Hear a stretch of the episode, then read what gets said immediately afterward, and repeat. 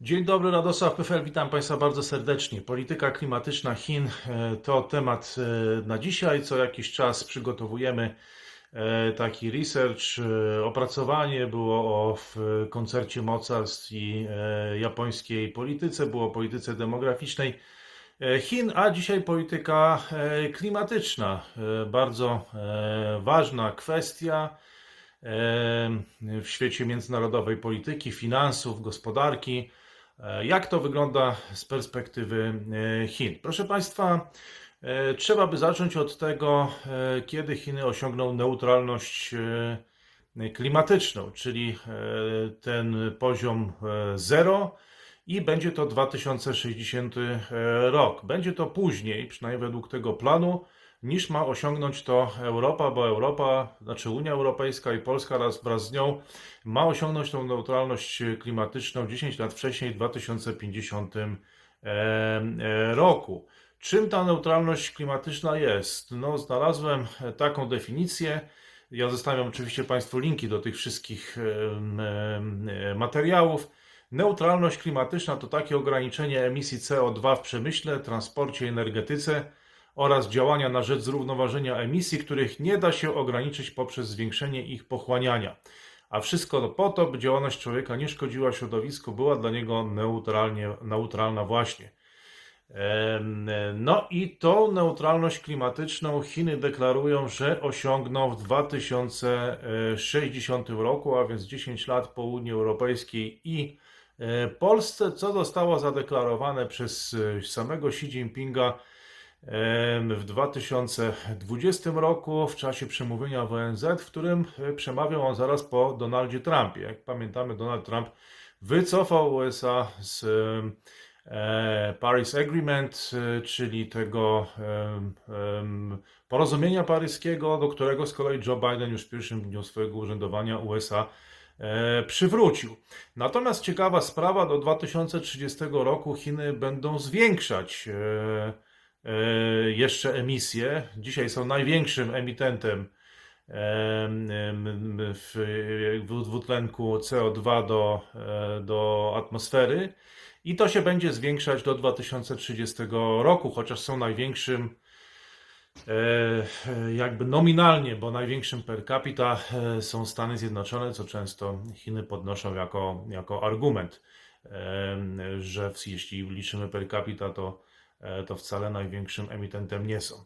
E, w grudniu 2020 roku e, Xi Jinping powiedział, że Chiny zwiększą udział paliw niekopalnych w swoim miksie energetycznym o 20 do 25%, do 25% do 2030 roku. No i zgodnie z planem pięcioletnim państwo środka zobowiązało się do redukcji emisji dwutlenku węgla na jednostkę PKB o 18% w latach 2000, 2025. Czyli taki sam cel, jaki został wyznaczony w poprzednim pięcioletnim cyklu, i wtedy rzeczywiście ta e, intensywność emisji dwutlenku węgla spadła o 18,8% e, w latach 2015-2020. Nowy plan pięcioletni E, do 25 e, roku nie ma na celu więc całkowitego ograniczenia zużycia energii e, ani osiągnięcia ogólnego pułapu emisji dwutlenku węgla. Pozostawia to dalszą możliwość wzrostu emisji do 2025 roku i pewnie dłużej, odkładając te ciężkie podnoszenie emisyjności na późniejszą, ograniczenie emisyjności na późniejszą dekadę, ożywienie działalności gospodarczej może spowodować, że emisje wzrosną szybciej niż w ciągu ostatnich pięciu lat. Tego też nie można e, wykluczyć. Od 2006 roku Chiny są największym emitentem dwutlenku węgla e, na świecie nominalnym i odpowiadają za jedną czwartą całkowitej światowej emisji gazów e, cieplarnianych. już teraz w Chinach, co ciekawe, wytwarza się najwięcej energii słonecznej na świecie.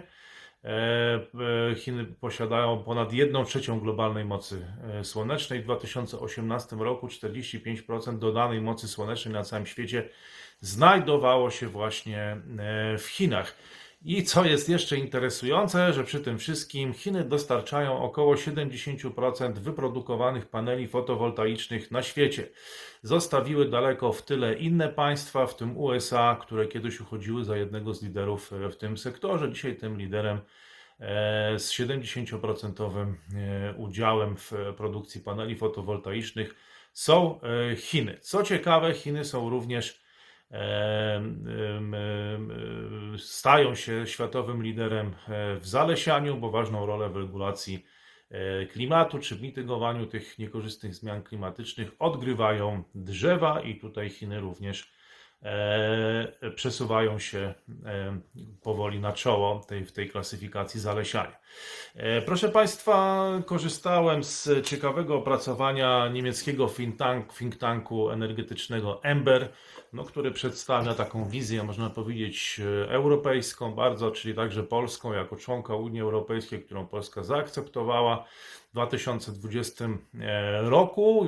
Jeszcze o polskich wątkach wspomnimy. E, no, ale to jest to spojrzenie europejsko-niemiecko-unijne na, na Chiny. W porównaniu do pierwszej połowy 2019 roku, e, w 2020 roku 90% światowego wzrostu zapotrzebowania na energię elektryczną pochodziło z Chin, czyli coraz więcej energii elektrycznej jest potrzebnych na świecie i aż 90% z tego pochłaniają Chiny, tego wzrostu nie całkowitej energii, podkreślam tylko tego wzrostu. I to szybkie zapotrzebowanie na energię elektryczną w Chinach na mieszkańca zaczyna zbliżać się już do poziomu e, Unii e, Europejskiej. Od 2000 roku to zapotrzebowanie wzrosło sześciokrotnie, a więc e, Zobaczmy, jak rozrasta się ten chiński smog, jak coraz więcej tej energii potrzebuje, choć w dalszym ciągu E, jeśli chodzi o udział mieszkańca, to mniej niż w Unii Europejskiej. Wzrost produkcji energii wiatrowej równocześnie postępuje, energii wiatrowej i słonecznej i w sumie pokrył on 29% tego wzrostu zapotrzebowania na energię e, elektryczną w Chinach, 68% pokrył węgiel. I to jest bardzo ważne także w kontekście e, polskim, no bo jeżeli odchodzimy od węgla, no to w Chinach nadal 68% tego wzrostu, czyli tych, tej nowej energii, e, cały czas pokrywa, e, pokrywa e, węgiel. 43% światowego wzrostu produkcji energii z wiatru i słońca należy przypisać Chinom. Więc no widać, że cokolwiek się w Chinach dzieje, to, to ogromne znaczenie w energetyce, tak? czy to w tej odnawialnej, czy jeśli chodzi o węgiel, no w, widać po prostu po tych liczbach, które tutaj przytoczyłem, e, jak bardzo jest to istotne, jak wielki to ma wpływ na całą, e, na całą branżę. No to jest oczywiście wniosek banalny, no ale jako, że jestem mistrzem banału, to nie mogłem Państwa rozczarować i musiałem kilka tych banałów wygłosić, a to był jeden z nich. E, kolejne banały w takim razie. Mimo rozwoju energii odnawialnej, także produkcja energii z węgla wzrosła w Chinach o 15% względem pierwszego półrocza 2019 roku i to stało się wtedy, kiedy produkcja węgla e, e, w, reszcie świata spadła. Wzrost produkcja energii z węgla. Wzrost produkcji energii z węgla w Chinach wyniósł 337 terawatów. To więcej niż cała produkcja w Unii Europejskiej w pierwszej połowie tego roku, bo ona osiągnęła 184 terawaty. Zapotrzebowanie na energię elektryczną w Chinach w pierwszej połowie 2021 roku było o 14% wyższe niż w pierwszym półroczu w analogicznym e, półroczu 2019 e, roku. I spośród 64 przeanalizowanych krajów był to drugi najszybszy wzrost popytu na energię elektryczną. Gdzie ona rośnie e, szybciej? Tutaj pytanie, chwilę się Państwo zastanawiacie. Uwaga, jako odpowiedź, ok, udzielam od razu odpowiedzi. Tym krajem, w którym ten wzrost był jeszcze szybszy niż w Chinach, co ciekawe, jest Mongolia, e, gdzie e, wzrost popytu na energię elektryczną był jeszcze większy, bo wyniósł nie 14% jak w Chinach, ale 17%. E, udział Chin w światowej produkcji węgla w pierwszej połowie tego roku wyniósł 53%. E, 53%, e, a nie 50% jak w 2019 roku, a więc jeszcze wzrósł, tak na dobrą sprawę. No i ma ten szczyt, znaczy Chiny mają ten szczyt odprowadzenia emisji osiągnąć, ten emisyjny szczyt osiągnąć najpóźniej w 2030 roku, potem to ma maleć. No zobaczymy jak to, jak to będzie, natomiast nie ulega wątpliwości fakt, E, że Chiny tkwią w pewnym e, klimatycznym paradoksie, bo z jednej strony są największym emitentem i liderem energetyki e, węglowej, ten udział mierzony, różnie można żonglować oczywiście liczbami, ale on według różnych jakby wskaźników rośnie, chociaż ma spaść po 2030 roku, by w 2060 już osiągnąć tą neutralność klimatyczną. Z drugiej strony, no poza tym, że Chiny są największym emitentem nominalnym i, i cały czas wzrasta ten udział energii węglowej, no to z drugiej strony jest to kraj przodujący w budowie bezemisyjnych źródeł energii, który przeznacza na transformację w kierunku dekarbonizacji więcej niż jakiekolwiek inne e, państwo na świecie. No, Chiny to jednym z największych państw na świecie, właściwie no to też nie jest to jakaś niespodzianka. Natomiast cytując tu Reutersa, w 2020 roku oddano do użytku 71 e, gigawatów mocy zainstalowanej w energetyce wiatrowej. To więcej niż we wszystkich innych krajach razem wziętych, gdzie podłączono wtedy do sieci 64, a więc Chiny 71 e, GW w energetyce wiatrowej, reszta świata 60. Istotny wzrost zanotowano również w sektorze fotowoltaicznym. Tam przyrost nowych mocy w 2020 roku wyniósł 48,2 GW. E, największa chińska elektrownia fotowoltaiczna ma moc 2,2 GW. Z kolei przyrost nowych mocy w hydroenergetyce wyniósł 12 GW. Można zatem oszacować, że przyrost chińskich mocy w odnawialnych źródłach energii w 2020 roku wyniósł około 131 gigawatów. Innymi słowy, mówiąc, tylko w ciągu ubiegłego roku Chińczycy oddali do użytku trzy razy więcej jakby odnawi mocy odnawialnych źródeł energii niż Polska ma w ogóle e, w systemie. No to nie jest może jakieś e, wielkie osiągnięcie, E, no ale ta liczba może robić, może robić wrażenie.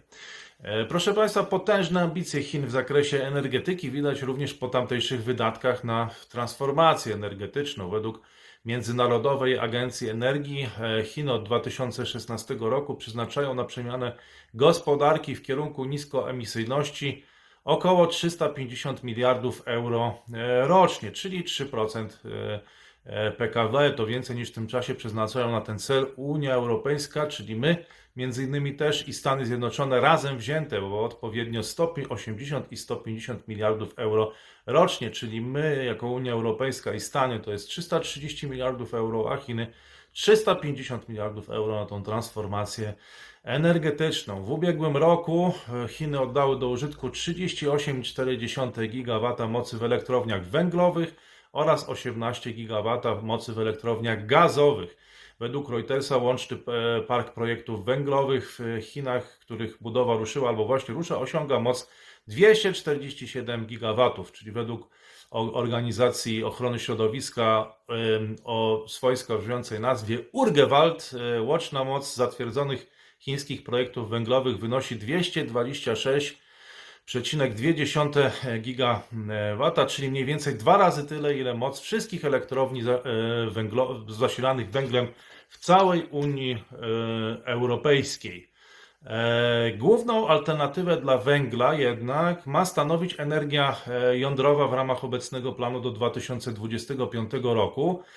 E, i ma zostać zwiększone użycie e, mocy elektrowni jądrowych, e, które ma nastąpić z 50 GW do 70 GW. Zaś w kraju już teraz jest 16 nowych reaktorów jądrowych w trakcie, w trakcie budowy, więc to ma być też pewna forma dywersyfikacji. Zwiększa się liczba patentów związanych ze środowiskiem w latach 90-2014. Wzrosła ona w Chinach 60-krotnie. No widać, że ludzie nad tym myślą. Y, w porównaniu z zaledwie trzykrotnym wzrostem przypadków krajów Organizacji Współpracy Gospodarczej i Rozwoju, w skrócie OECD. No, oczywiście różnie bywa e, z tymi chińskimi e, patentami, ale z drugiej, strony, z drugiej strony na pewno jest to kwestia, o czym jeszcze wspomnę, e, nad którą w Chinach dużo się, dużo się myśli. E, Pekin zdecydował także o poprawie warunków rynkowych dla firm, które podejmują kroki w celu ochrony środowiska i oszczędzania energii, m.in. poprzez wprowadzenie ulg podatkowych, czyli e, taka forma zachęty również e, obowiązuje. Rząd angażuje się też w, w angażuje pomoc, czy w pierwszej kolejności pomaga tym, produktom ekologicznym. Do końca 2018 roku około 90% produktów zamawianych przez biurokrację chińską e, uznano za mm, ekologiczną i przyjazną środowisku. No nie wiem jaki to ma, no jakiś to wpływ na pewno, e, na pewno też ma, a na pewno dobrze wygląda e, wizerunkowo. Pojawia się pytanie o to, czy w walce ze zmianami klimatycznymi no ten model chiński może się, no, czy ma pewne atuty? No ma pewne atuty w postaci tego, że e, no nie musi, może kreślić daleko idące plany i nie musi e, przejmować się kalendarzem wyborczym. No tutaj przykład Polski, gdzie właściwie bardzo trudno zrobić jakieś takie plany kreślić, bo co chwila są nowe pomysły, a właściwie może nie ma jakiejś wizji, co zrobić z 83-tysięczną grupą pracowników e, właśnie skupionych wokół węgla, to głównie na Śląsku, pozdrawiam, no to jest 83 tysiące e, osób plus ich rodziny, więc to jest całkiem spora grupa społeczna. E, no i bardzo duża też grupa wyborców. W związku z tym, no każdy, kto się za ten temat weźmie, no w jaki sposób musi liczyć się z tym, e, że mu spadnie w sondażach albo, albo, albo w wynikach. No, takich, takich problemów w Chinach nie ma. Poza tym co chwila przychodzi jakiś nowy rząd, nowa koncepcja e, i to może być pewnego rodzaju problem. Zresztą nie tylko w Polsce, ale w innych krajach demokracji, również w Chinach tego E, nie ma. Drugi ciekawy, e, ciekawa różnica no to chińskie banki e, państwowe, które właściwie wszystko w Chinach jest mniej lub bardziej państwowe, no ale zapewniają znacznie większe wsparcie dla elektrowni węglowych niż jakiekolwiek inne publiczne instytucje finansowe na świecie, choćby Europejski Bank Inwestycyjny EBI czy EIB. Na początku 2019 roku banki te wspierały około 44 GB elektrowni węglowych będących w fazie rozwoju e, za granicą. Jeśli spojrzymy z kolei na Europejski Bank Inwestycyjny, którego jesteśmy e, członkiem, którego teraz wiceszefował jest e, Teresa Czerwińska, no to on w ramach, w ramach takiego programu ogłoszonego w 2020 roku miał przekazać Next Generation EU miał przekazać 750 miliardów euro i 500 miliardów euro, no to, e, to przepraszam, Komisja Europejska 700 miliardów euro e, i, e, i w ramach tego 250 miliardów euro to miały być, 500 miliardów to miały być dotacje, 250 miliardów to miały być różnego rodzaju pożyczki i między innymi Fundusz Sprawiedliwej Transformacji, no bo wiadomo, że ona musi dotknąć ludzi, którzy muszą przejść z tej tradycyjnej energii na tą, na tą, e, na tą nową w ramach tego e, paryskiego porozumienia.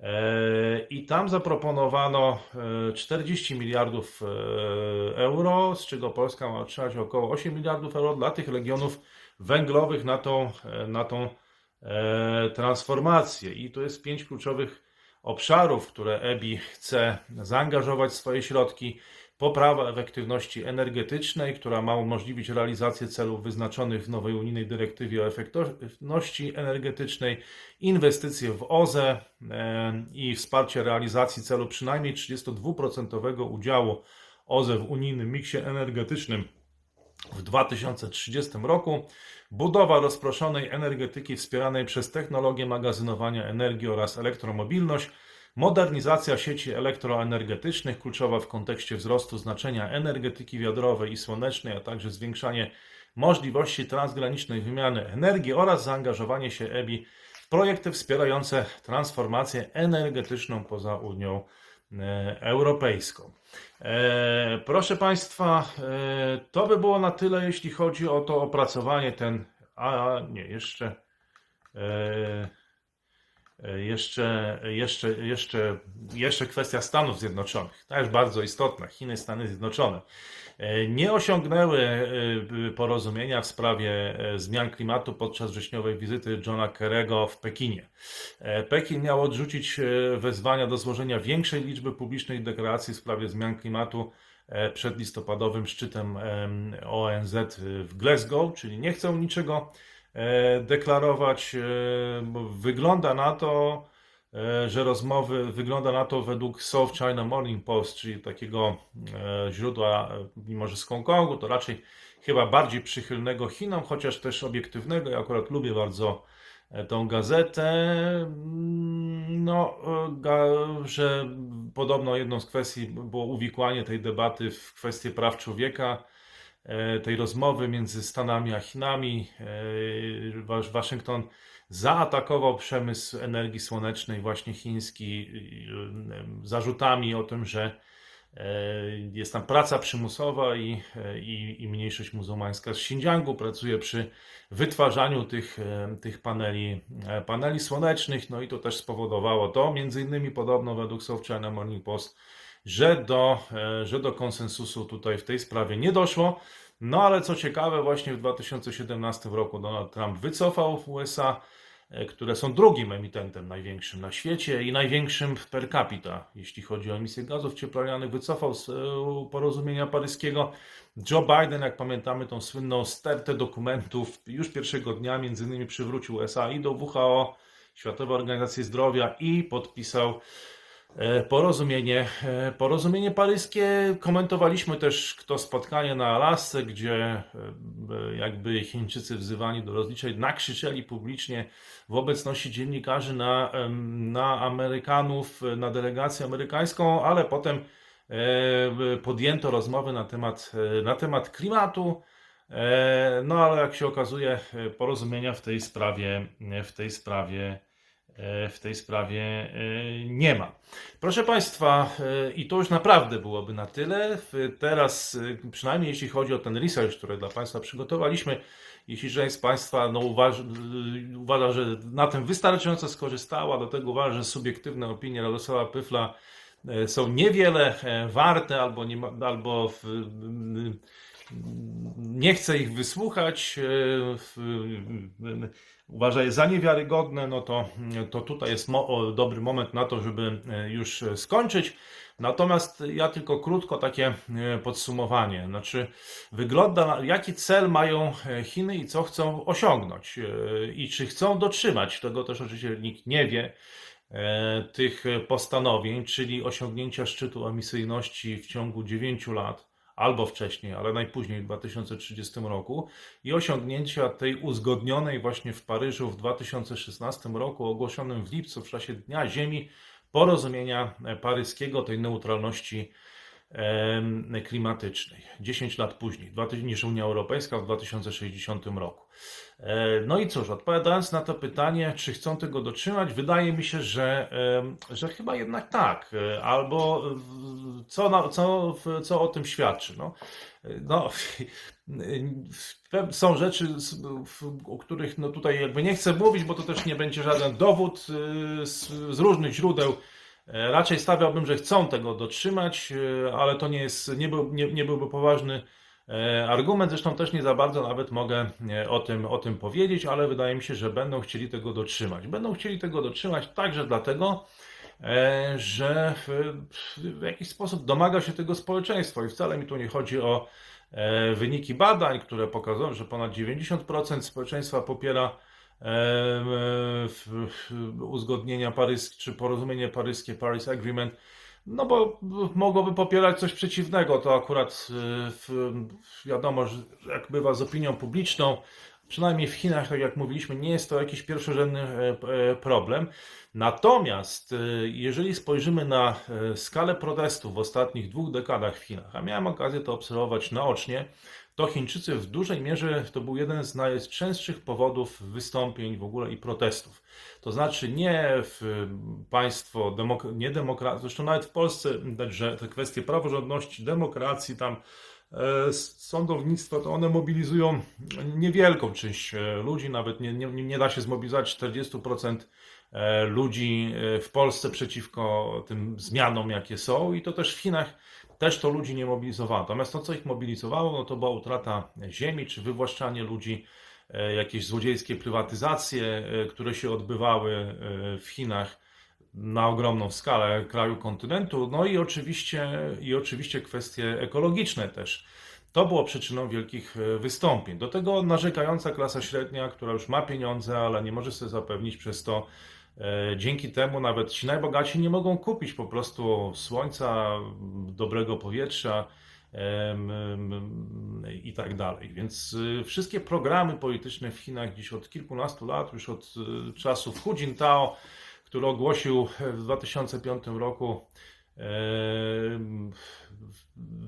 zaczął wcielać w życie politykę harmonizacji człowieka harmonijnie żyjącego z naturą, no to akcentowały właśnie te kwestie ekologiczne. No i proszę Państwa, no to jest znowu banał. No nie ma żadnego społeczeństwa na świecie, które chciałoby się truć i które chciałoby żyć w zanieczyszczonym y, środowisku. To wszyscy ci, którzy może myślą o jakimś znowu sojuszu, że to jest znowu starcie wartości, że jedni są ekologami, a drudzy właśnie chcą smrodzić y, i może tutaj poszukać jakiegoś sojuszu z Chinami. No nie, no bo Chińczycy sami nie chcą się truć. No to nie ulega wątpliwości, że ani przeciętny Chińczyk, ani klasa średnia chińska, ani bogaty Chińczyk, ani rządzący Chinami, no ja przynajmniej wierzę w to, że naprawdę chcą do tej transformacji energetycznej doprowadzić. I to dlatego, proszę Państwa, że oni nie będą ponosić jakichś kosztów, E, tego zbyt wielkich, bo będą na tym zarabiać, bo już wykształcili, są liderami właśnie w produkcji tych e, paneli solarnych, e, więc na tym całym nowym biznesie no Chiny będą jednych z największych beneficjentów. Realizują plan Morawieckiego polegający na właśnie tworzeniu elektrycznych samochodów. No ja ostatnio przejechałem się po Polsce takim elektrycznym samochodem, no i muszę powiedzieć, że jest to przeżycie e, niezwykłe, bo generalnie e, człowiek się modli tylko o to, żeby dojechać w ogóle. E, musi zjeżdżać z trasy gdzieś tam, żeby doładowywać ten samochód energią elektryczną. No, generalnie nie jest ten czas. Natomiast w Chinach no już te elektryczne samochody są, w Szanghaju, w Pekinie czy w Shenzhen. Dużo jest takich miejsc do, do, do ładowania. 5% e, już w Chinach jest samochodów elektrycznych, to oczywiście jest dużo mniej niż na przykład w Norwegii, gdzie to jest 50%. E, Zresztą Norwegia powiedziała, że już do 2030 roku, zdaje się chyba wcześniej jeszcze osiągnie e, tą, już nie pamiętam, czy przeskoczy Unię Europejską, czy już w ogóle do tego czasu osiągnie tą neutralność klimatyczną, e, no ale nie ulega wątpliwości, że te zmiany również postępują e, w Chinach. Ich kierunek jest wiadomy, Chiny chyba tego chcą, wszyscy tego chcą chyba w Chinach, tak na dobrą sprawę. Także dlatego, że na tym zarobią prawdopodobnie, bo się już do tego przygotowali i, i produkują te panele słoneczne. Amerykanie twierdzą, że przy wykorzystaniu, John Kerry wygląda na to, że twierdził, że przy wykorzystaniu przymusowej pracy, no ale de facto jest to 75% rynku światowego, więc e, rząd myśli nie tylko o realizacji tych koncepcji e, i czego się ludzie domagali w protestach, e, ale także o tym, żeby zarobić po prostu i wiele z tych chińskich firm prawdopodobnie zarobi. No i trzecia rzecz, co Chiny chcą zrobić, to chcą to, tego dokonać na własnych warunkach. E, to oni chcą określić to tempo, e, które wyznaczają właśnie te dwie daty. 2030 rok, kiedy te emisje mają zacząć spadać i 2060 rok, kiedy Chiny mają sprostać tym uzgodnionym przez społeczność międzynarodową e, pułapie właśnie tej neutralności energetycznej i wówczas temperatura na świecie, jaka ma, ma wzrosnąć, to ma wzrosnąć o 1,5 stopnia Celsjusza do 2 stopni Celsjusza w stosunku do tej temperatury z czasów epoki przedindustrialnej. No jak to wyjdzie e, Chinom do 2030 roku i do 2060, jak to wyjdzie światu, e, to się proszę Państwa wszyscy pewnie przekonamy, jeśli niebiosa na to, na to pozwolą. Będziemy to obserwować na pewno w, najbliższych, w najbliższej dekadzie i w najbliższych E, czterech, e, czterech e, dekadach. To by było, proszę Państwa, na tyle. Bardzo dziękuję. Będę bardzo wdzięczny za komentarze, zwłaszcza tych e, ludzi, e, którzy są obeznani z tą branżą e, OZE, czy to, z, czy to jako producenci, czy to jako osoby finans, finans, pracujące w funduszach, finansujących tego typu projekty i rozwiązania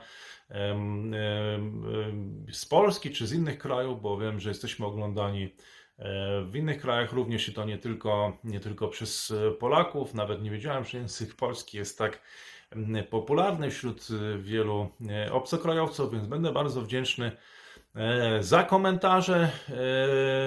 A tymczasem kłaniam się, pozdrawiam. Życzę tradycyjnie dużo zdrowia i do zobaczenia przy okazji kolejnych komentarzy.